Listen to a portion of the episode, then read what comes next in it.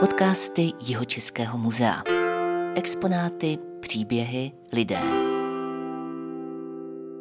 Jestli pak víte, kde si můžete sebrat jen tak ze země střípek hyalitového skla.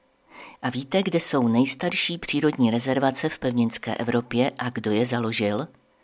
A do třetice, víte, kde leží vesnice Žumberg a co najdete ve stejnojmené tvrzi? To všechno se za chvilku dozvíte, když si poslechnete náš podcast. Na tvrzi Žumberg se seznámíme s novou expozicí Jihočeského muzea. Povíme si něco o historii tvrze, prohlédneme si skleněný poklad a poznáme některé významné osobnosti Novohradska. Provázet nás budou dva z autorů nové expozice, Hana Cukrová a Lukáš Pelikán a také kastelán Roman Josefík, který už otevírá dveře do prvního sálu. Ten je věnovaný historii Žumberka. Nebudeme asi popisovat celou historii tvrze, nicméně jsou tu některé epizody, které by stály za krátkou zmínku. Určitě to je éra působení rytíře Jindřicha Pouzara a po něm Teobalda Hoka. Zejména ten Teobald Hock, což byl německý sekretář posledního Rožumberka Petra Voka, se zasloužil o takový ten hlavní architektonický unikát, který spočívá v tom, že historické jádro vesnice bylo opevněno. Skutečně jenom historické jádro, ono se pořád ještě nesprávně v literatuře uvádí, že se jedná o opevněnou vesnici, což není a nebyla pravda. A můžeme si to ukázat na tom modelu tady, Skutečně opevněna byla jenom tvrz, mezi tvrzí kostelem byl popůžní hospodářský dvůr a potom teda původní hřbitov kolem kostela, který byl přemístěn do té zahrady pod, kde byl až do konce 19. století. A poslední věc, to opevnění je doposud sevřeno pěti stojícími válcovými hradebními věžemi, kterým se říká bašty, přičemž jich tu původně bylo šest.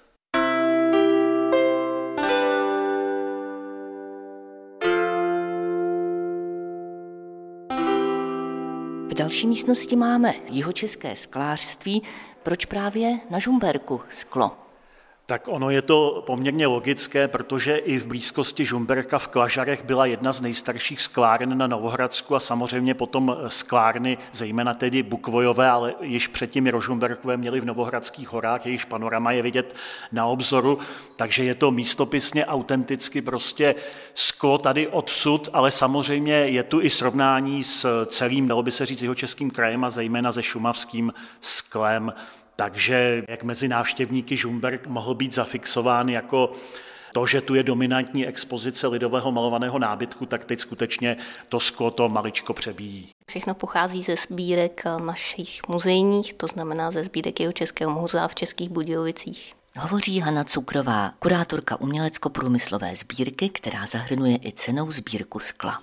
Sbírka skla čítá přes 4 tisíce předmětů, z toho na tvrzi Žumberg máme vystaveno asi 200 krásných kousků.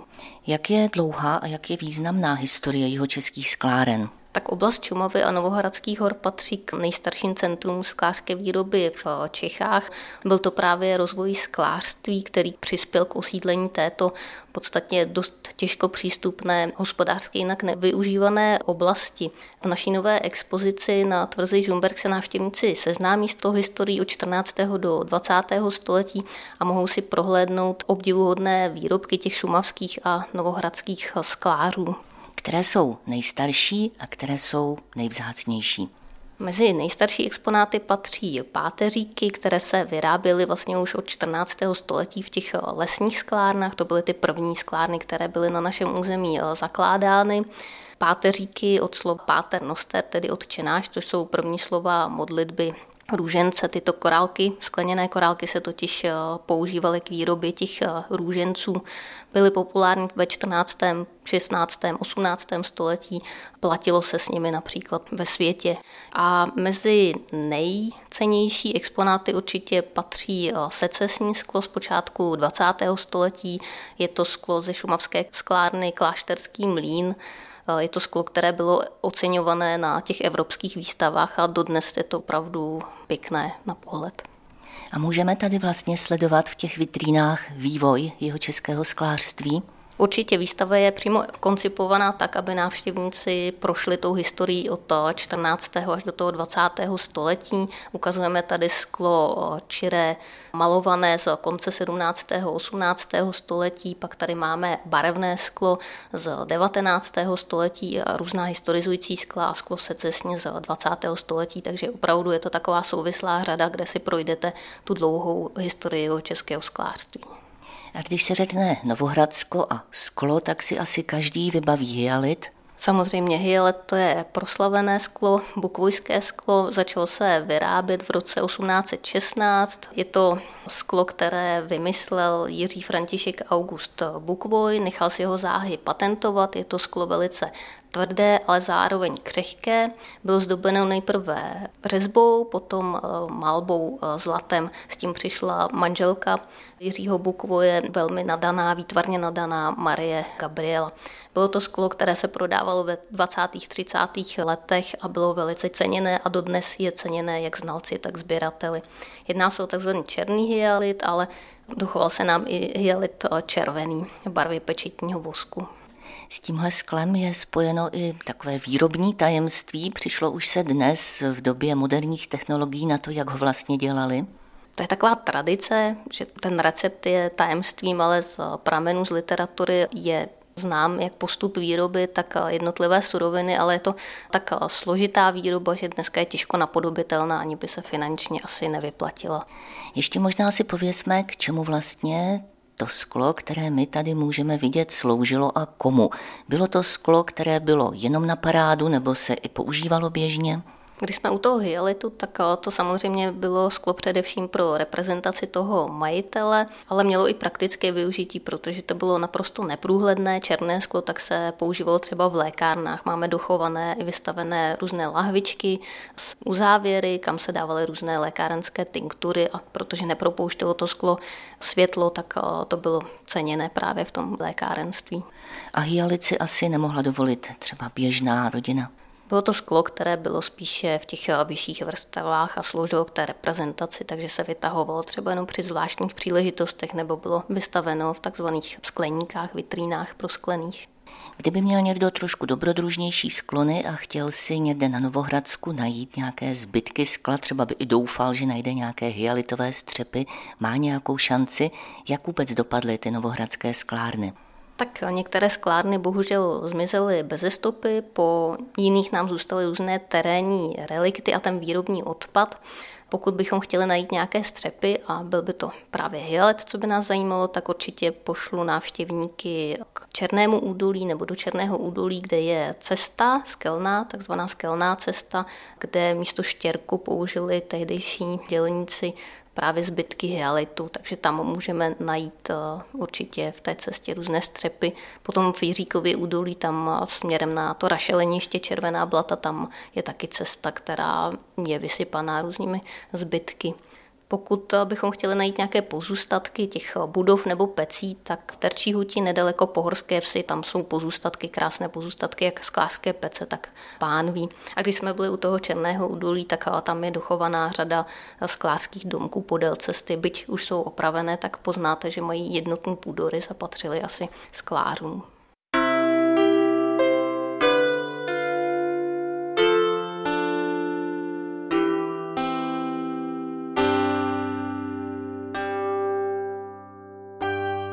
V další místnosti máme osobnosti Novohradska.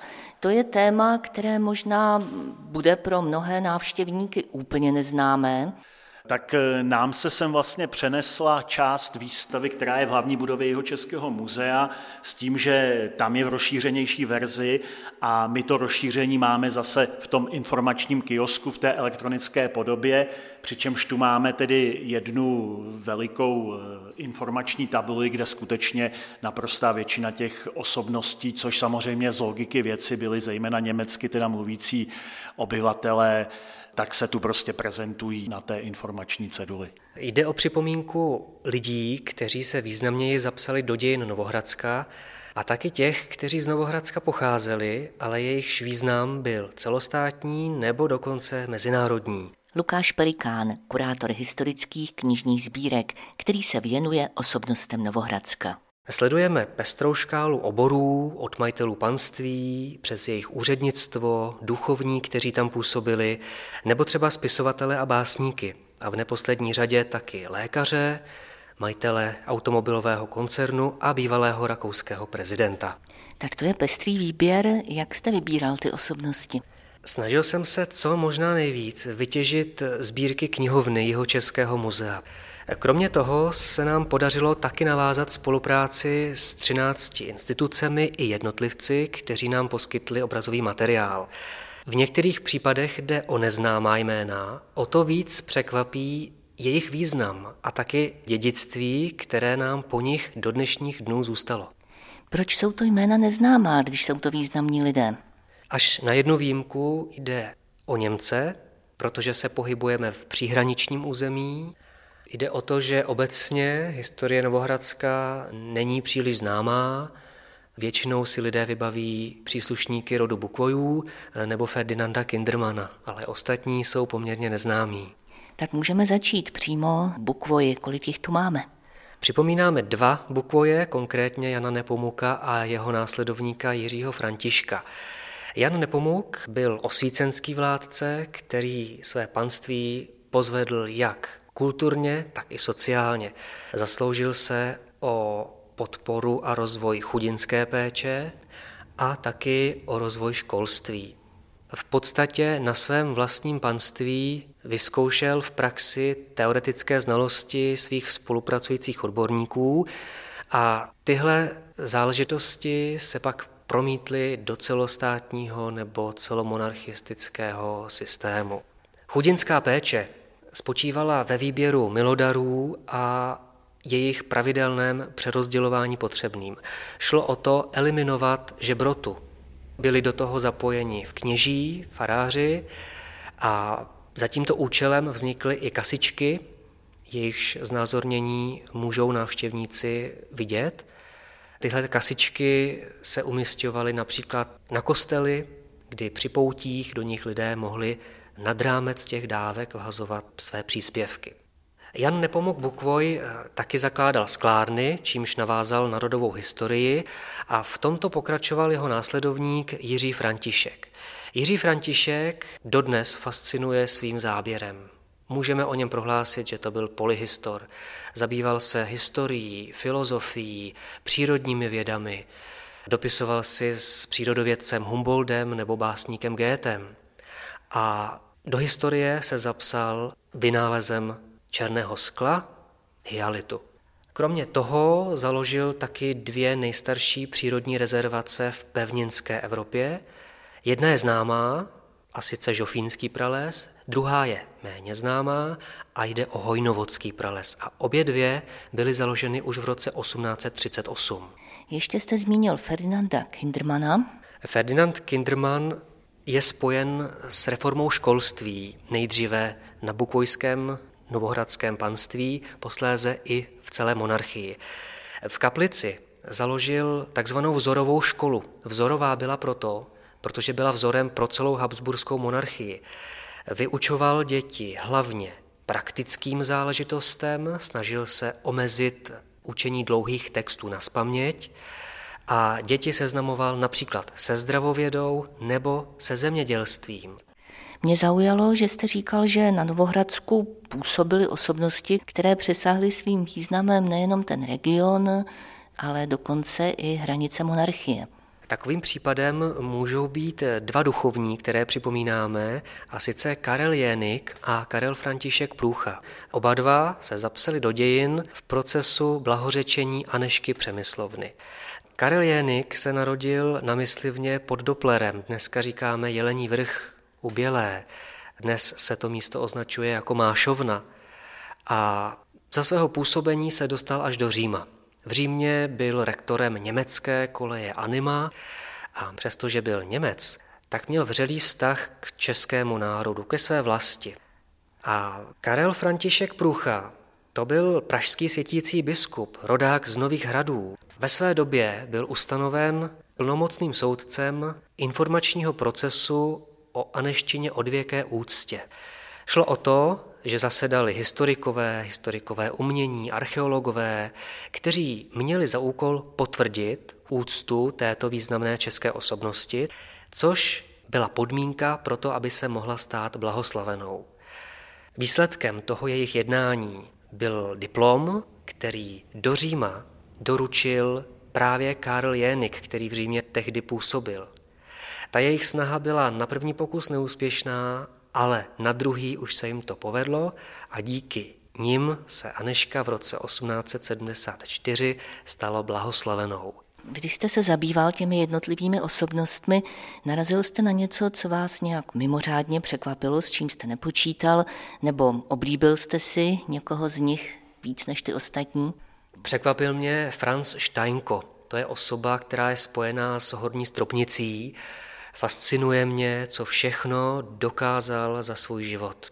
V Horní Stropnici založil například bankovní ústav, polévkový ústav, byl ředitelem tamnější školy, vedl kroniku, čítá několik set stran, lepil do ní známky, pohledy, fotografie, letáky, tiskoviny a Mimo to v roce 1906 založil v Horní Stropnici první vlastivědné muzeum na Šumavě a v Novohradských horách.